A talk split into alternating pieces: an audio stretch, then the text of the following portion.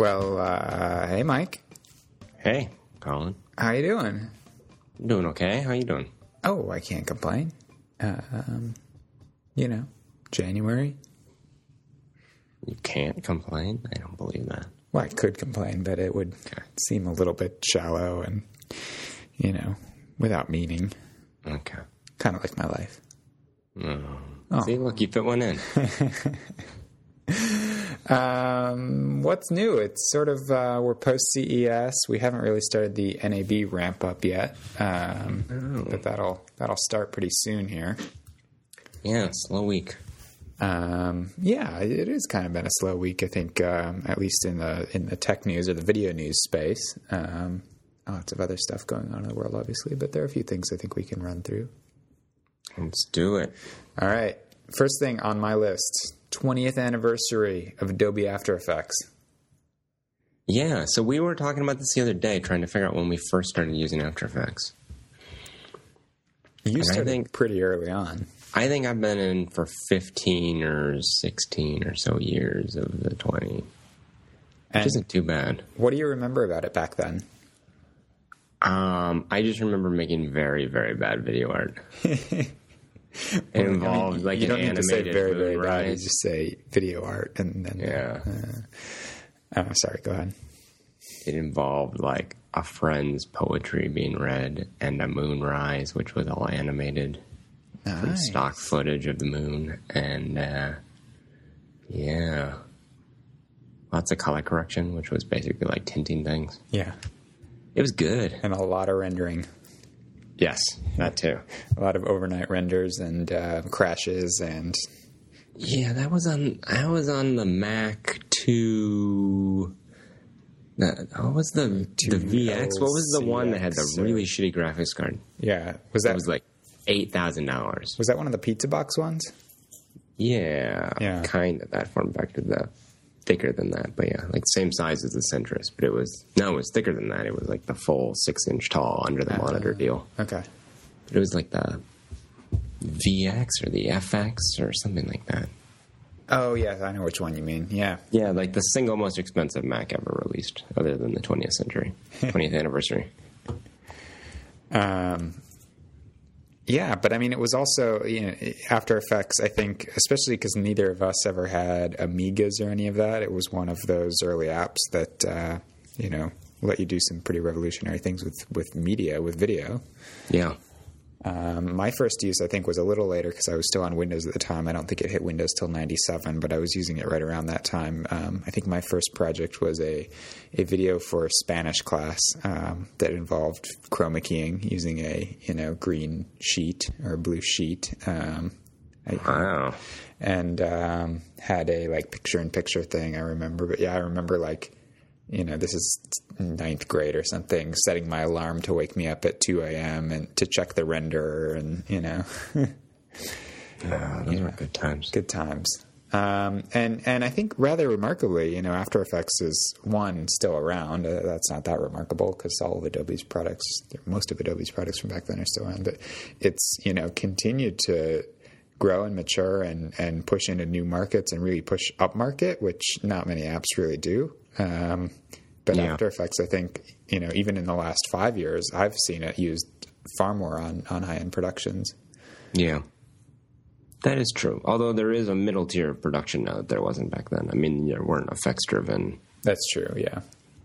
non blockbusters. Um, but yeah, it's it's an impressive app. Um, they've It's- really it's amazing that they've managed to leverage it for this long without. I mean, very little seems to have actually changed in the app. Right, in terms of UI and everything. And it's fairly unique in the compositing sort of effect space that it's in, in terms of the way the interface works and, and the fact that it is timeline based for the most part and not nodal. And, uh, Yeah, you know, after it's, it's never been a particularly easy app. Um, it's very powerful and has only gotten more powerful in terms of not only obviously computer sciencey progression, but also in terms of um, Adobe's let you dive deeper and deeper into things like scripting and, and that kind of thing. And I've seen some pretty amazing stuff that people do. Um, and I guess you know it, it's another one of these apps that Adobe just keeps cramming more and more of their research stuff into. Um, I think probably to better effect than they do in Photoshop. What do you think? Um, yes, for one reason only, because Photoshop is actually two separate apps that are glommed together. Photoshop is both, a lot of people use it as just sort of like a composite, uh, you know, a still composite sort of app, and a lot of people use it as a photo retouching app. And so the more stuff they glom into there, the more likely they are to only serve one of two masters with each new, more and more esoteric feature. But it seems like After Effects, I mean, the only thing we do in it is MoGraph. Right, and and there are fewer probably casual users of Right, no one's like mocking up their web pages in After Effects like Yeah. they are in Photoshop. Yeah, Photoshop- Although I saw an interview with Stu, who apparently uses it to mock up interfaces. Yeah, I've done that before, actually. Well, not in After Effects, but with um, Apple's Motion um, to to show you know user face user interface interaction stuff. Um, I would have never thought to do that. yeah, um, I, I mean, I think it's mostly just because I don't. I can work faster in Motion than I can in Flash or something, which is probably where most uh, designers would do that kind of thing. Or I don't know. Yeah, for me, I tend to find it's fastest to just work in the actual in Xcode. Yeah, it's only been in, in cases Iterate. more for like web apps and things where I want to show types of interaction that are going to require a fair amount of development to actually make the interaction work. Uh, Sure. You know, using uh, something where I can just keyframe things. But yeah, I mean, I I, I think I was um, well. After Effects is one is one of the apps that's really benefited over the last few years from Adobe. I think getting um, more serious about polish. It, a lot of Adobe's apps feel like they kind of went through a rough period um, in maybe the early 2000s, and I feel like it's become a much more robust application. It's um, I don't use it that often, but you know, it seems to work pretty well. Yeah, I'm not going to go so far as to call them polished. Um, I don't. Well, less flaky. I don't know. yeah, I mean they've definitely they've they were benefited greatly by sort of dumping all the cruft, leaving the Mac and coming back. Yes. That certainly helped. That's that's probably it. Um, and that's all, you know, like under underlying sort of design decision stuff. Um, I don't think that extends to their interfaces. No, no, I agree entirely. And they're, you know, a classic example of being stuck between an existing user base and, you know, 20 years of history um, versus sort of modern design. Yeah, did they ever start over? How did that transition work again? I don't actually remember. I kind of lost track of them when they ditched the Mac. I sort of wrote them off. But they never rebooted on Windows, right? No. So they used to have two separate code bases. Um, the Windows one was obviously more modern because they were a Mac company for a long time before they started on Windows. But then they, I mean, the After Effects that's running now, uh, under the hood, it probably has a lot in common with the one from 2000 or whatever when you started using it, right? I would. Uh, I don't know. I mean, I mean, obviously they had the 64 port it to bit 64 transition. bit, and they had to do a lot of other stuff, and they did the whole Mercury engine rewrite. But Yeah. I just wonder how much old code is sitting around in there. Yeah. because they never really had a time. They never did that Mac thing where they were like, "Okay, this version's going to be a lot better, but a bunch of stuff is going to be gone." Right. You know, I don't think they've ever lost a feature. No, and they've never even done so, in- you know so much as what they did with Premiere and the move to Premiere Pro, which sort Right. of, uh, gave them a chance to rethink a lot of things. Um, Yeah, they haven't done any of that. It's sort of amazing that it's been able. well, Is there any other app that's lived this long and not well, Photoshop? Is there any other company that's lived this long and not rebooted their their applications? Um, I don't think so. I mean, I mean, Office has been rebooted. Yeah, Office has been rebooted. Uh, FileMaker has been rebooted. Um, I mean, there's not too many apps left from the old Mac days. Everyone, Yeah. not many people survived the 90s. I mean, Flash really hasn't been, but that's, you know, Yeah, they bought into that can of worms on purpose. yeah. Um, I don't know. Well, I, it, it would be, you know, a- again, How long Adobe. has Flash been around? That might beat After Effects. I don't think so, but I don't. I don't remember really. Um, Because I used it before it was Flash, when it used to be called uh, Video Works, Video Toolbox. oh, God, you're old. I know. Um, yeah, I mean, it'd be interesting. I don't, I don't know that Adobe ever really opens the kimono, so to speak. Um, People don't speak like that. No. way.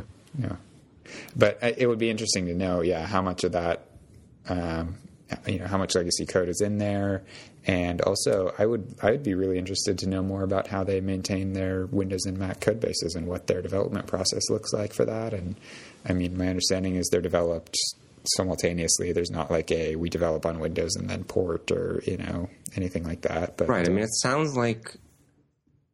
I mean, from what I understand, the entire back end is C, just cross compiles. And then the entire front end is Flash or other things. I mean, I don't think they yeah, it's a do. I mean, if they do anything they do, UI level is sort of shimmed in. Like, I don't think there's a lot of code that day to day they have to write twice. That's my understanding as well. Um, but it'd be interesting to know. I mean, it's obviously when you take the Creative Suite as a whole, it's a pretty massive. I mean, what probably the biggest Mac code base out there, Yeah, I mean, outside of Apple, for sure. right? Um, yeah. Anywho, congrats to Adobe for not dying, Yeah. and uh, here's to another twenty years. Jeez, can you imagine? Oh, I, I don't doubt it though. It'll be there. Yeah, in 3D though. Um, okay, the It's sec- already 3D. Come on. I mean, the interface will be 3D. Ooh. You'll be able Yes. to reach in and grab pallets. Mm. I don't really. Um, the 787. Would you fly one? Um, That's my dog. not, not sure I know enough about flying them. Would you do fly on one? Oh, um, how far? Would you today go down to SFO and hop a flight to Tokyo if you knew it was To on a Tokyo? Mm, I don't know. I think so. They're not that bad, are they? I, yeah, I think I would as well. Um, you know, I mean, it's not like I mean, it's just smoke. You can you can always open a window. Yeah, I mean I, it, that that is scary. Uh, you know, fires with lithium-ion batteries are not easy to control, um, especially in an oxygen-rich, you know, airplane environment. But uh, at the same time, yeah, I you can always land in the water. can It's do. not a huge deal. Do those things float as well as the old ones? Yeah, probably better. Have they tried? Uh, I'm sure they, you know, modeled it. Mm, yeah. they modeled their electronics package too. So um, the the article I'm going to link to in the show notes is a post that The Verge put up today, um, say, asking whether the 787 is a lemon because there's sort of this narrative being constructed that this is a fundamentally flawed aircraft, and I, I don't buy into that at all. And I think the Verge article does a nice job of pointing out that, you know, when the 737 first started flying, a couple of them They couldn't keep the doors on it. well, and they, a couple of them like dropped out of the sky entirely because the uh, um, rudder surface controls would like reverse themselves in flight. Um, so Yeah, I mean, the moral of the story is the 787 isn't that bad. It's just Boeing can't make planes. Well, but you know, the Airbus A380 had wings that cracked when it first launched. I mean, you know, building a plane is hard. There's going to be teething problems, just like with any massive new thing like this. The problem is that, you know, when when they've only built 50 of them, there's not a lot out there to be in testing. So, you know, having a couple go wrong starts to look like a pretty huge percentage of them are going wrong. You know, if if Ford builds 100,000 new Ford Tauruses and three of them have battery fires, we're not really going to freak out. Right, but that's not how statistics work. I mean, there's no reason to believe that they found the three bad lithium ion batteries on the face of the earth and stuck them into a Dreamliner. Right. I mean, most likely the percentage would scale. Like if they managed to produce a thousand of these, there'd just be 20 times as many planes starting on fire. I don't know. It'll be interesting. I mean, it has to be a design flaw of some kind that they're going to fix. I guess so. I don't. I mean, it's not like the batteries just start on fire on other planes. No, but it could. I, I mean, I could see it being a manufacturing defect, um, and Yeah. they may trace it back to that. I mean, you think about like the Fisker Karma has had to have its batteries recalled because of a manufacturing defect, just in the ways that the coolant hoses were routed on a few of the battery packs um, that could cause fires. Um, Yeah. You know, just missing cable ties, or you know. I don't know. It's going to be interesting. I, I will be very curious because I am interested in battery tech, whether they actually go in and swap the lithium ion for something that's um, more stable. Um, even though I don't think any of these problems have been inherently related to the chemistry of lithium ion in particular, but um, I mean, they're using lithium ion on other planes, right? no. No. This is the first plane that's using lithium ion as part of the electronics package. Hmm. They should go back to uh, lead acid. Yeah. And Well, or lots and lots of D-sized alkaline batteries. They just swap them out every flight. Well, they could move to like uh, lithium nanophosphate or, um, NiCad even is fine for what they're doing. yeah. Just means they have to pack the seats a little bit tighter. It'll be it'll be interesting. I hope that. I mean, m- my biggest concern, I guess, is it doesn't feel like Boeing's getting out in front of this quite as well as they maybe should. Um, now that there's a worldwide grounding of all these planes as of today, um, you know, none of them anywhere are flying, and I think that you know the media loves a story like this, and I feel like Boeing needs to figure out how they're going to fight back. Um, and win back trust. Because I think there are there are a lot of travelers who I think are legitimately scared of flying on a 787 at this point, and I don't blame them necessarily. If you're someone who's already got some fundamental fear of flying, or if flying makes you a little uncomfortable, um, something like this could really set you over the edge. I think. Or if you're one of the 90% of people who fly, you have no idea why a plane doesn't fall out of the sky. Right. You know, I mean, yeah, it runs on batteries now, you know, so the battery goes, the plane can't stay up, I'm sure. Um, I just hope. I mean, I guess the reason I hope that Bo- Boeing gets out in front, one, I guess, because I, you know, Boeing seems like a fine company employs lots of people or whatever. But you know, because the 787 is this uh, new generation of aircraft design, and we've been stuck in this, you know, for the last 50 years, basically stuck in building planes identically, you know, steel tubes with big jets. Um, you know, we we failed to progress the Concorde. You know, the 787 to me was an exciting next step in terms of being built out of carbon fiber with you know an entirely new sort of design principle and um, you know some new operating envelopes based on the fact that it's made of carbon fiber and I don't know. I would like to see it not get written off because of sort of minor electrical glitches. Right. But I mean, no, no one's really talking about that, are they? I Not, mean, not yet. I mean, there's no, been no complaints about the anything but the avionics. no, no one's canceled orders or anything. But if this, Even if they cancel orders, I mean, none of this is a knock against making a carbon fiber plane. oh, I agree that on principle it's not. I just worry that if Boeing can't get the story under control and the 787 becomes inherently tainted, it may get doomed in general. Mm, I don't know. It seems to me that like the the you know the thing, the concept that's getting tarred and feathered here is the outsourcing components and doing just in time. Yeah. I mean,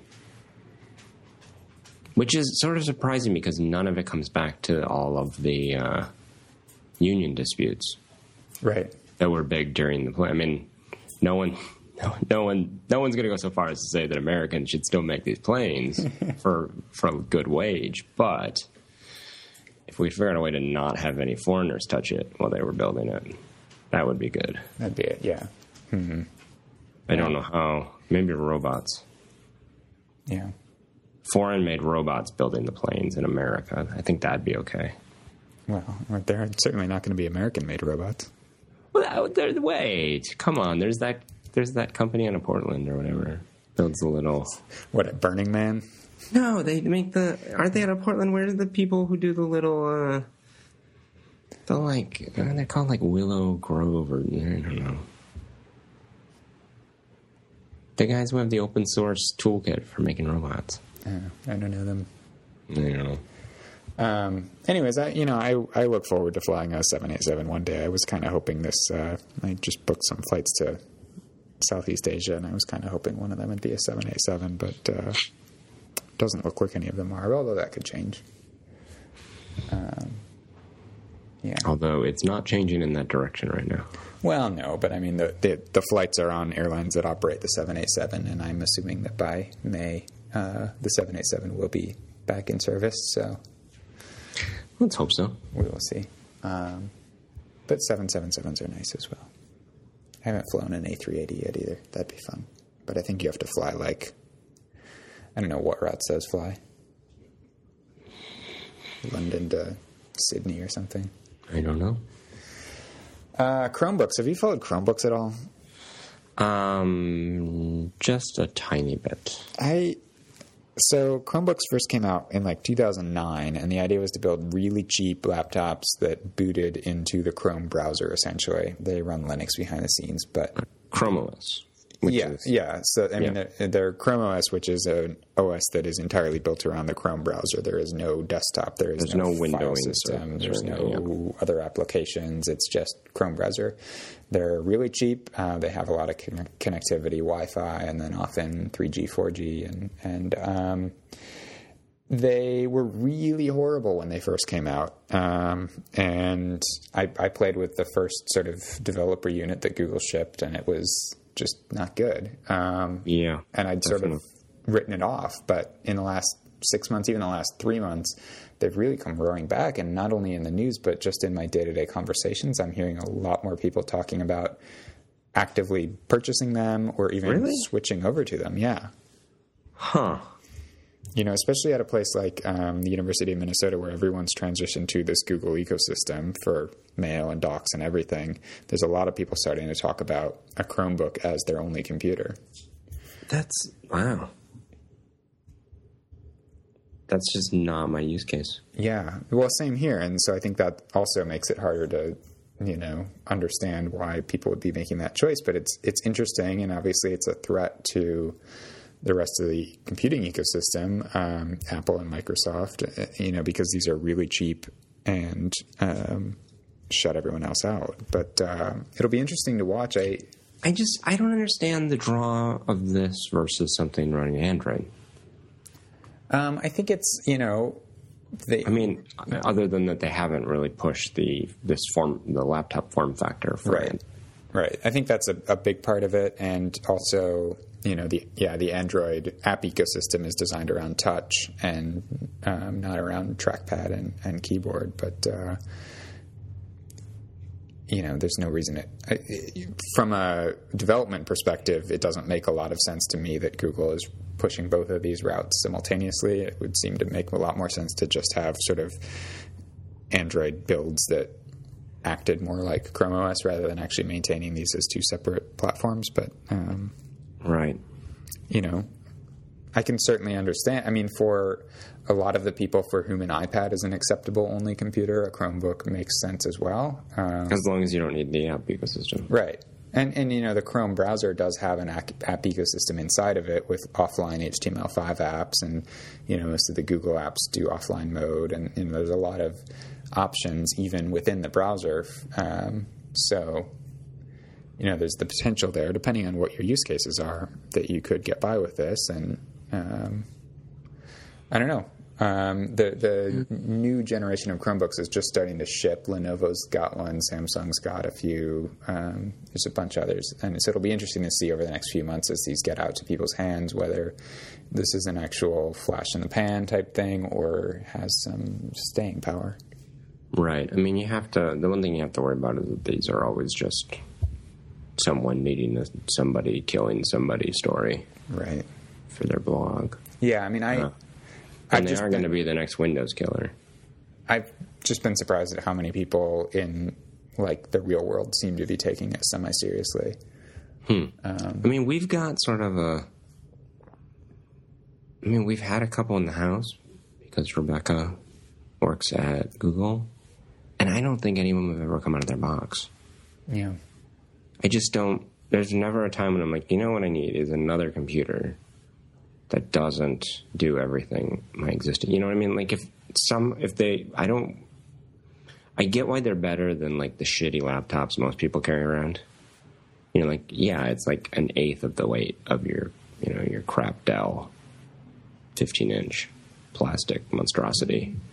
Um, but like, if you own a nice Mac laptop, Right. They're not light. I mean, I guess they're cheaper. That's the one thing they have going for them. Right.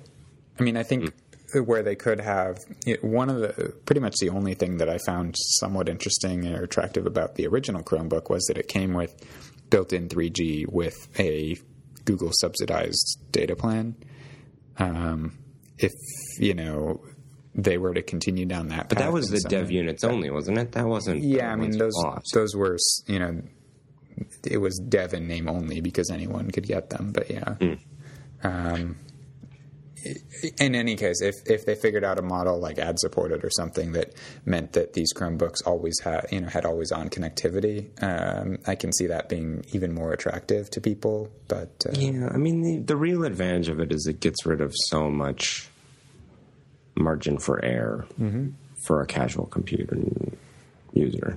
I mean, it's the kind of computer you could conceivably buy for a grandparent and not worry about.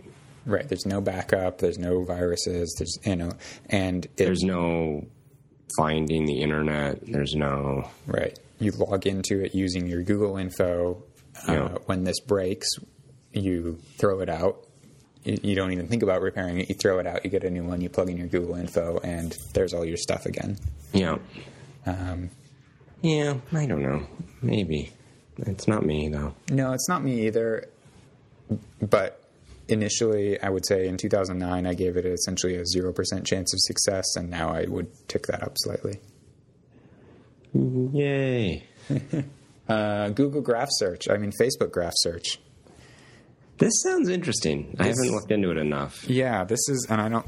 It, I don't think think we can get to it yet, can we? Right. No, we've just seen demos. Facebook had a big event this week where they showed off their new search. Um, and, you know, to some extent, it's a feature that they've just been missing for a long time, which is that they haven't had a way to search across your Facebook network if you wanted to find a particular picture or find a funny comment that someone made. There was literally no way to search for that. You could search for friends, and that was about it. Um, but if you watch some of the demos, you can see that they've gone awful deep on this, and it's both interesting. One because it sort of puts Facebook into the search game, but I don't think that's really true. I But not search. I mean, search is for finding things on the internet. This is something different. Well, I mean, it also has an internet component and all, but yeah, I, I think it's really cool from a computer science perspective because they're doing really cool work in terms of how they relate content together and how they, f- you know, they do natural language parsing on your search queries, but then they can really solve complicated problems. Um, you know, the demos that they were showing were things like, show me all the pictures that my friends have taken in national parks. And what that search is doing is, you know, okay, we've got your network of friends. We know what natural park means. We can associate natural park back to different geolocation information, and then we can search for all of the photos with geolocation tags within the realm of what we think are national park coordinates. Um, and return that to you, or you know, then filter further. Show me all of my friends who are in their 30s who've taken pictures at national parks, and you know, pretty remarkable. Yeah.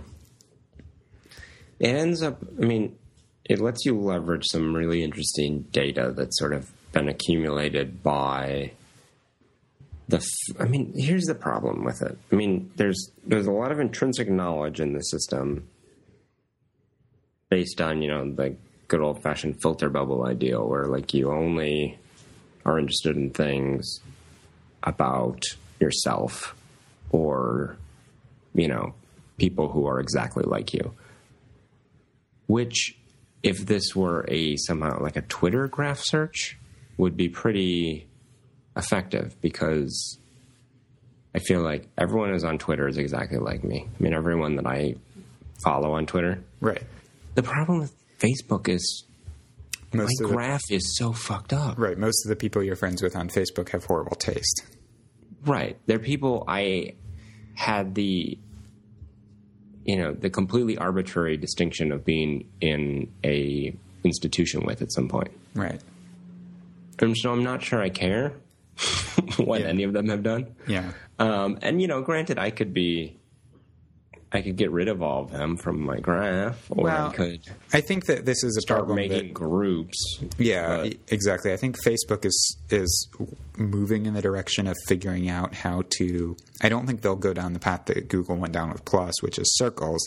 I think they're going to do that instead in an automated way. They've already started to do that with your news feed, where they show you only things from people who they think you're interested in, um, Right. and filter out a lot of the noise. But I think they're you know a few steps away from really understanding who are close friends, who are associates, et cetera, without you having to go in and tag people. Right. I mean, and the problem is, I don't, I don't actually use Facebook much. Um, I say I'm gonna do it every now and then, and then I never do. Um, but you know, I've because of the way that it is, I think I've been more careful than a lot of people about compartmentalizing it. Mm-hmm. Like, I don't, you know, I don't put people I've worked with in Facebook. Those go in LinkedIn. I don't put, you know, unless we've like been out for drinks or something, or you know, had dinner together outside of a work function. Um, and I don't, I don't know. It just doesn't. I'm not sure there's any information in it in my graph Yeah. worth parsing. I think for a lot of people, though, But I'm not, you know, 17. yeah, and and I mean, uh, the other thing is that Facebook, because they've taken this, um, the the number of services that integrate with Facebook now is obviously massive, and I've really come to see, you know, log in via Facebook as a real value add to a service. I'm much more likely to opt into playing with a service if I don't have to Oh. create a dedicated account. Oh, wow. See, I'm the exact opposite way. If a service is Facebook only, I don't try it. Okay. I Yeah. refuse. Uh, so for me, you know, I've obviously then created these bidirectional connections into a lot of other data sources. I think my Yelp account works that way, my Goodreads account works that way, you know, all these other sources of data about me. And so Facebook can now start to mine that as well. Um, and, you know, that creates that that makes their search that much more powerful because it now becomes a much broader thing. So I can say Right. um, potentially, I don't know that they do this today, but I can potentially say, you know, um, show me the top five books that my friends have read in the last six months that they rated five stars and are about historical fiction in Europe. And you know that's a very solvable problem now, given the data they have access to, the natural language parsing, and the fact that they can do these big data operations.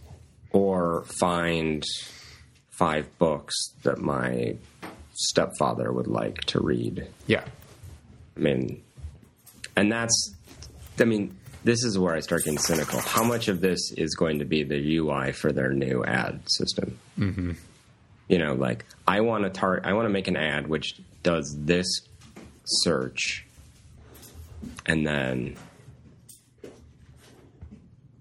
shows it to people yeah. results. I mean, I think that's probably going to be a big. Oh, definitely. I mean, they've already started down that path a bit in terms of what they let you do in targeting ads, but this is going to let them be much, much Yeah. deeper. Well, it just gives a sort of generic open interface to that. Yeah. Whereas before, I think they had to expose each sort of relationship in their UI. So yeah, I mean, it's It just, I mean, it's also just cool because it's the type of query that a few years ago would have been completely unthinkable. Um, not just from a parse, you know, natural language parsing perspective, dog, um, but just in terms of the amount of data they're dealing with is pretty unreal. yeah, no, definitely, it's it's cool tech. I'm think I'm going to do what I've done so far, which is keep them from having enough information to do anything useful with it. Yeah, for me, seems reasonable. Um, quick note: we I'll throw a link into a camera lens teardown on Gizmodo. Did you look at this? I did. It was nice. Yeah, lenses are magic. The pictures, I, my only complaint about it was awful. the pictures gave you absolutely no context Yeah. to what they were doing. Yeah, I don't know. I, I mean, what I wanted them to do was run the lens through a bandsaw, and, and you know walk. And then more volted, basically. yeah, Okay. Um, but but it's you know some teardowns that sort of take you through the different parts that are inside a modern digital SLR lens, and um, I just find it fascinating because it is such a cool mix of technology and optics and physics and uh, you know manufacturing and the fact that yeah, there's just so much cool stuff going on inside a lens. Yeah. You know, it's one of those things where you know you pay 500 bucks for a lens or a thousand bucks for a lens, and you you kind of feel like you're getting your money's worth to some extent. Like it's hard to make one of those. Right. So should we don't have it on here, but we should talk about. Did you see that little adapter doohickey? Yeah, I haven't really been followed that because it seems controversial, right? Well, I don't think it's controversial. Um, I think a lot of people think you're getting something for nothing, like it's some sort of magic. You know, it's the thing that we're always talking about how we should make something that do, that makes your cheap thing magically better Right. and sell it to video people because they always buy into that crap. But I and I, I I admit I haven't actually like looked at it enough. But what I think it does is it makes a overpriced lens. It ekes out performance that had been sort of dropped in your current use case. So I think, I mean, and I don't know if I can find a link for this quick, but I believe what it's about is the distinction between APS-C and full frame. Yeah. I think all they're doing is sort of mucking around with that so that the entire full frame um, ends up focused on the sensor. Which means, you know, because basically what you were doing for a long time is, you know, a large portion of the lens was being used to just light up the back end of the camera hmm. where there wasn't a sensor. And so, you know, what people are reading from this is like, oh my God, you found a way to take my lens and make it, you know, a stop faster and more light and all those other things. Um, but what I think is actually happening is you were spending too much for your lenses, and now you got the the performance that was engineered into them back. You know, because it's it's for people who are buying full frame lenses when they didn't need them. Right. So this is called the Metabone, the speed booster. Is that what it's called? I think so. Yeah, I'll throw a link into Philip Bloom's testing. He's done probably the most that I've seen. but yeah, that's that. Is that what, what you got out of this too? I honestly I haven't even looked at it that much because Okay. I, I don't know. It just wasn't interesting to me. I, it seems like it's a real thing. It's not a um, a scam or anything. So yeah, Right. I mean, so what they're doing is they're playing with the fact. It's, so it's specifically for the um the new yes, Yeah. You need a yeah. You need a full frame lens. full frame lens and an APS-C or MFT sensor. Right. And so it moves the lens away from the sensor because obviously it's putting something in there. Right. Um, and then has optics to refocus so that the image still hits the right point, but is now focusing the entire image instead of just the part that would fall on the sensor. Right. Yeah.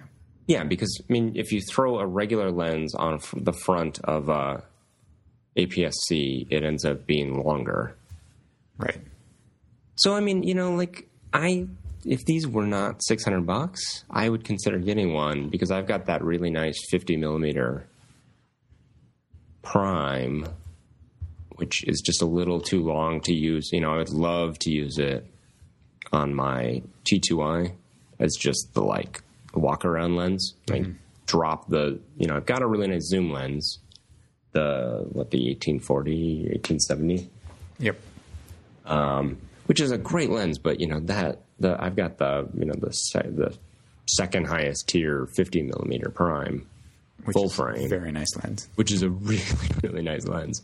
Um, you know, like it even running, you know, not full frame, it's much faster than my zoom. Getting something like this would make it an incredibly fast lens. Um, and it would be, yeah, I mean, but, you know, I could get a really nice 28 millimeter for 600 bucks and then have a long prime and a short prime. I don't know. Yeah. Well, If it was if it was a hundred bucks, I would totally get it. I'll have to And take it some time to down to read up on this a little bit. Yeah. Um, it, again, it just you know I've seen the things going by on Twitter and people arguing back and forth about it, but it, it hasn't interested me enough, I guess, to actually jump in and do the research. But I will do that because uh, But yes, if you if you have full frame lenses and you don't have a full frame camera, you spent more than you had to to get the lens. yeah. Well, Okay, so no magic here. We all agree. No, no, I, I totally yes. I it's uh, doing things that you can very easily understand just by looking at some diagrams. Okay.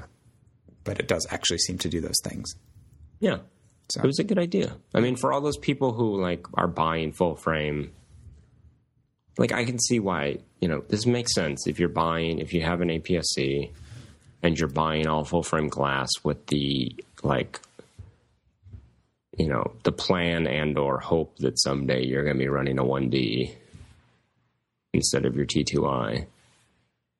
Like, yeah, I mean, this is not a bad solution right now. Right. Yeah, and that's actually been. I mean, I um, with my my current T3i, I think the the only lens I've got on it right now. I don't even remember. I guess it's the 1785, um, but is is not a. It's an EFS lens, I think. Uh, But back when I had my my last generation Rebel XT and was buying lenses, I was buying exclusively full frame with the thinking that well, one, it, this was a few years ago, and there was a lot less option for EFS. But also the thinking being, you know, if I'm investing in glass, glass has a much longer lifespan than camera bodies do, so you may as well get the full frame stuff. Um, yeah, Yeah, I don't know. now, yeah, I mean, I bought the 1785 and this T3i expecting that it would probably not come off this camera because I am trying very hard to not get into the lens buying addiction, but Yeah. we'll see. So, chatter. Chatter. You want to go or should I? Um, I can go. This was something that came out just today. It is an iPad app. I'm sure you've seen it on Twitter already, which is a. Um, it's there. Some people are build, building it as a game. It's kind of like an ebook masterclass sort of video tutorial thing, but it is this like hands-on lesson in doing not color correct, but like film timing Right. So, color with timing. this guy Dale Grahn, who's done a you know like a bunch of the uh, what's his name Spielberg. movies, yeah. And so yeah, I mean it's kind of neat. Like he puts up his like they obviously went on and took a bunch of photos, and then he timed them to whatever look he likes. And then you get the original image, and you're like told to try to match his image using just, you know, the sorts of controls you would use in old school. right, one light, two light, over under, density changes, things like that. Um, I, I, it's it's a really cool app, and a, the demo video is really cool. Um, I'm less interested in it as a tool to learn how to do old school color timing, um, but I think that the way they've implemented it as a teaching tool is really smart, and I really hope that they will do the same thing with modern color correction tool sets and techniques. yeah. Um, because they they're able to not only you know give you this sort of target to aim for, but then they can actually like quantitatively tell you um, you you know you hit it, you didn't hit it. Because one of the things that's really tough with Um, color correction is to sort of start to understand what does what and also to understand like why my image is really close but it's not exactly like Right. and you can adjust an entirely different set of variables and get something that's really close to the target but is not the target and i think that the fact that they can then go in and say like here's all the things you changed here's what we changed to get this image and you can start to make that connection like Right. Although, I mean, part of the reason why they're able to do that is because there's it's such a simple interface yeah for changing the image. But I think you could even distill down a basic tool set out of um, um, Resolve or something. You know, you, you wouldn't have to expose the entire interface within one screen. You could start to work with just one set of tools or one, you know, set of adjustments, and really build up a whole course. Um, Yeah. to start to because you know I use Resolve and I I feel like I'm just sort of a monkey jerking levers to you know like I know what I want it to look like and I'll just sort of move things that I sort of think should get us there but Right. And um, then if one direction makes it closer, great. If the other, dir- if not, then go the other direction. Right, and the problem is that you can you can maybe end up where you want, but in the process you can end up losing a lot of detail. Um, you can, Right. you know, yeah. So, um, Yeah, I mean, it's, it's definitely an interesting thing. I'm, I'm looking forward to playing with it. I haven't had a chance to yet. But Yeah, yeah. I'm really I, you know, props to them for coming up with a new way of teaching this stuff, and and um, I hope that they take the underlying methodology and apply it to some other parts of uh, post production and and you know anything else really. yeah. So. Um, Mike Chatter, I just is sort of a general topic, but I um, today finally signed up for uh, TripIt, which is one of these travel aggregation apps that sort of tracks. The idea is that um, if you book your airline tickets through one place and your hotels through another place, and maybe your you know transfer tickets through another, it, the idea is it becomes sort of the locker that tracks all of that information and gives you a unified calendar and a unified way to you know check on status of everything on your trip and and um, it you know becomes the the hub for your your travel. Um, and it got me thinking that it's such a tricky space because tra- travel's one of my passions, and it's something where I have a lot of ideas about things that I think would be interesting applications in the travel space. But I think it's a really hard equation to solve as a developer, you know, if you're looking at it as a commercial tool, because travel is not something that any individual person does frequently enough to really build a business model around. Right. You know, TripIt has a pro option, but it's fifty dollars a year, which is, I, to my mind at least, way too expensive for the vast majority of travelers. Obviously, for a business traveler, a really serious business traveler, it's okay. But um, the types of apps I'd want to build are not targeted at hardcore business travelers. Right. I don't know. Do you have any thoughts on that space or? Yeah, I don't know how you do that. I mean, the the advantage is if you get people at the right time, they're already primed to blow a lot of money. Uh, Yeah. you know, I mean, people who are vacationing are ready to go. Um, but I don't know. I don't know. but Yeah, I mean, it's it's a tough market. If for no other reason than everyone wants to travel somewhere else too, so you can't. I mean, you can do like a one-off app to do something. You know, like visit Bermuda, um, but to do an app that's useful, you know, worldwide and everything else seems like a daunting challenge. Yeah. And uh, I don't know. I'll be curious. You haven't started using it yet, have you? Well, yeah. So I, um, one of the cool things about TripIt, the thing that actually I signed up years ago and just never even really played with it, but now they've got the ability to integrate with Gmail accounts um, and to scan your email for anything that they think is travel related. And so I that, that actually sucked me in because it let me, you know, tie in my Gmail account and then it pulled out. I've got I think um, you know five different flights booked at this point. Um, five different trips, and it went in, pulled those all out, um, pulled out, for example, tickets to um, some events we're going to at MacWorld next week and other things in two weeks, um, and knew that those were associated with the trip, and figured out hotels, and you know, it's a really nice job. And then they've got an iCal or a CalDAV feed, so I was able to subscribe within in my case, BusyCal, um, and have a calendar now that has all of my flight info. And also, they populate in things like how to get from the airport to your hotel and, and all of that right within the calendar, which will then also sync to the phone. And so, they, you know, it's the kind of thing that you could definitely do yourself, but uh, my method prior to this had been just to forward all that stuff into Evernote, um, and this is to me a, a, real value add over Evernote, and, and, and enough yeah. of value add that I'm willing to deal with the hassle of getting you know as a new service. Hmm. Yeah, I mean, it sounds interesting. I've... But but again, I think that you know I'm probably, I mean, like I travel a fair amount, and even in that case, you know, I'm not willing to pay the 50 bucks.